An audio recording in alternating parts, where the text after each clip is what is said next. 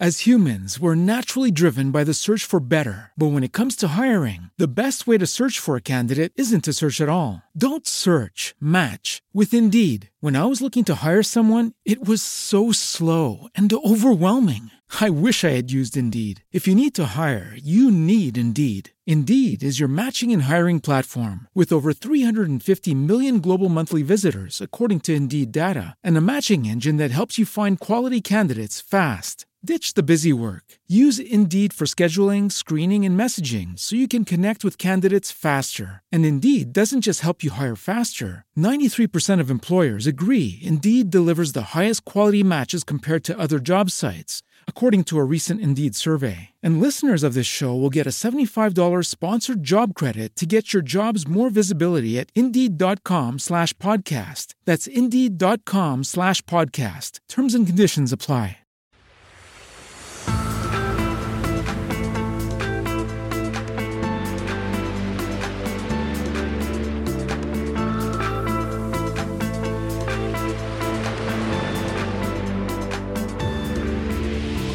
Ciao, sono Alessandro Mazzu e ti do il benvenuto nel mio podcast sulla consulenza di web marketing. Oggi ti parlerò di come e quando organizzare un meeting con un cliente e quando non farlo.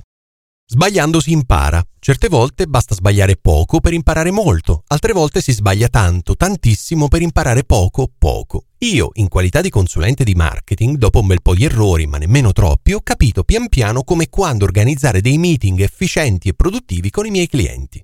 C'è un modo giusto e un modo sbagliato di organizzare questi incontri, a prescindere dal contenuto reale che costruiremo in quel lasso di tempo. Ma non solo, ci sono dei meeting che hanno un senso e altri meeting che invece non hanno nessun senso. Gli incontri che non hanno senso sono quelli che al termine dell'incontro lasciano tutti i partecipanti perplessi, con la sensazione di aver partecipato a qualcosa di inutile.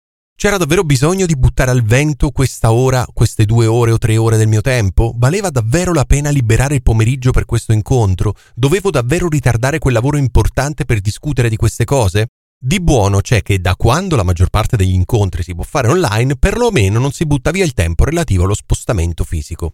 Va però detto anche che proprio il fatto di poter fare dei meeting online senza perdere il tempo relativo allo spostamento fisico ha al contrario portato tanti professionisti a moltiplicare gli incontri con clienti e collaboratori. Sarà uno strascico della solitudine provata durante la quarantena, sarà la voglia di fare quattro chiacchiere, sarà il pensiero è sempre meglio parlarne insieme, sarà quel che sarà, ma conosco tanti professionisti che perdono tanto, troppo tempo nell'organizzazione, nel fare i meeting online oppure offline che semplicemente non servono a nulla. E certo c'è chi potrebbe dire che quel tempo per il consulente non è affatto sprecato, perlomeno non a livello economico, ma questa è una tesi che si può smontare immediatamente con poco sforzo. Dici che le ore che spendi durante i meeting con i clienti sono comunque fatturate? E se io ti dicessi che eliminando i meeting inutili potresti proporre dei preventivi a prezzi minori con lo stesso servizio e quindi imbattibili? E se ti dico invece che quelle stesse ore spese durante gli incontri infruttuosi potrebbero essere trasformate in ore di lavoro concreto per migliorare la strategia del cliente e con essa i suoi risultati, per poter così diventare il consulente capace con cui tutti vorrebbero lavorare? Quindi sì, le ore sprecate durante un meeting lo sono davvero anche per il consulente e non solo per il cliente. Da una parte, dicevamo, ci sono i meeting che non hanno senso, sono quei meeting per capirci che potevano essere semplicemente un'email o una telefonata velocissima e nulla di più. E poi ci sono invece i meeting che avrebbero senso e che sono organizzati male e gestiti peggio, portando quindi al medesimo risultato dei precedenti. Come fare allora per rendere i propri incontri con i clienti fruttuosi per entrambi? Prima di tutto è tuo compito individuare precisamente la ragione d'essere di quell'incontro. I motivi che possono portare a organizzare un meeting offline oppure online possono essere molti, per scambiare delle idee con il cliente, per conoscere alcuni dettagli importanti sul suo business, per spiegare dei processi potenzialmente complessi e via dicendo. Ma attenzione, nel momento in cui la ragione del meeting è semplicemente quella di dare delle informazioni piane che richiedono unicamente l'esposizione unidirezionale dei concetti, un'email potrebbe essere in molti casi sufficiente. Se solo uno dei due soggetti coinvolti dovrà trasmettere delle informazioni, infatti, non ci sarà nessun motivo concreto per obbligare entrambe le persone a essere nello stesso tempo nello stesso luogo. Si potrà eventualmente organizzare un incontro successivo nel caso in cui le informazioni da passare risultino particolarmente complesse. Ecco quindi il primo passaggio per capire come e quando organizzare un meeting con un cliente. È meglio non farlo quando l'incontro potrebbe essere sostituito semplicemente da un'email. Ipotizziamo che sì, questo incontro sia sensato e che debba quindi avere luogo. Il secondo passaggio per organizzare un meeting efficace è quello di scegliere accuratamente i partecipanti. Quali criteri è bene seguire in tal senso? È bene che siano presenti solo le persone realmente interessate senza esagerare. Jeff Bezos di Amazon, per organizzare i propri meeting, segue la regola two pizza. Se le persone che partecipano a un meeting non possono essere sfamate con solo due pizze, allora le persone sono troppe.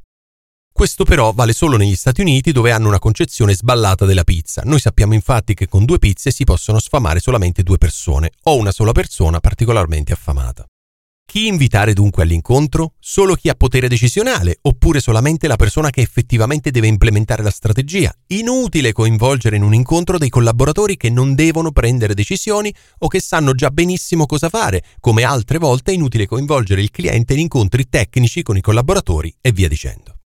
E poi poi c'è la gestione vera e propria dell'incontro. Tipicamente questo è condotto proprio dal consulente, il quale deve fare in modo di mantenere alta l'attenzione di tutti. Il primo consiglio in questo senso è sii breve in tutti i sensi. La durata dell'incontro non deve mai eccedere il tempo strettamente necessario per analizzare tutti i punti predefiniti.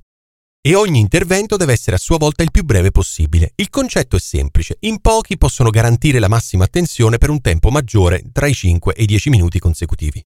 Proprio per questo è bene far partecipare attivamente tutte le persone presenti all'incontro, domandando eventualmente la loro opinione o il loro contributo sui vari punti discussi per mantenere alto il livello di concentrazione.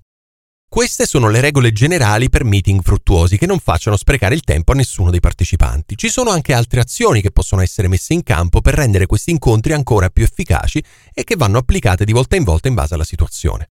Si potrebbe per esempio invitare tutti a non usare i propri smartphone per tutta la durata dell'incontro, chiarendo che in questo modo si può avere l'attenzione viva di tutti, si potrà portare a termine il meeting in meno di mezz'ora. Per ridurre al minimo la possibilità che ci siano dei ritardatari, può essere efficace fissare degli orari strani per l'inizio degli incontri. Anziché fissare l'incontro a un orario tondo come 10 o 10.30, si potrà fissare il meeting alle 10.07 oppure 10.34. In questo modo i partecipanti saranno incuriositi dalla particolarità dell'orario scelto e saranno probabilmente collegati o presenti in tempo. È buona norma in ogni caso dedicare gli ultimissimi minuti dell'incontro a un riassunto di quanto detto, di quanto deciso, per avere la certezza di essere sempre sulla stessa lunghezza d'onda, disattenti compresi.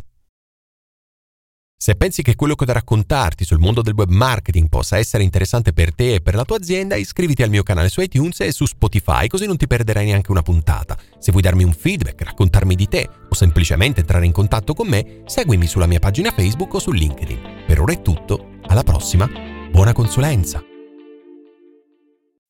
As humans, we're naturally driven by the search for better. But when it comes to hiring, the best way to search for a candidate isn't to search at all. Don't search, match with Indeed. When I was looking to hire someone, it was so slow and overwhelming. I wish I had used Indeed. If you need to hire, you need Indeed. Indeed is your matching and hiring platform with over 350 million global monthly visitors, according to Indeed data, and a matching engine that helps you find quality candidates fast. Ditch the busy work. Use Indeed for scheduling, screening, and messaging so you can connect with candidates faster. And Indeed doesn't just help you hire faster. 93% of employers agree Indeed delivers the highest quality matches compared to other job sites according to a recent Indeed survey. And listeners of this show will get a $75 sponsored job credit to get your jobs more visibility at Indeed.com slash podcast. That's Indeed.com slash podcast. Terms and conditions apply.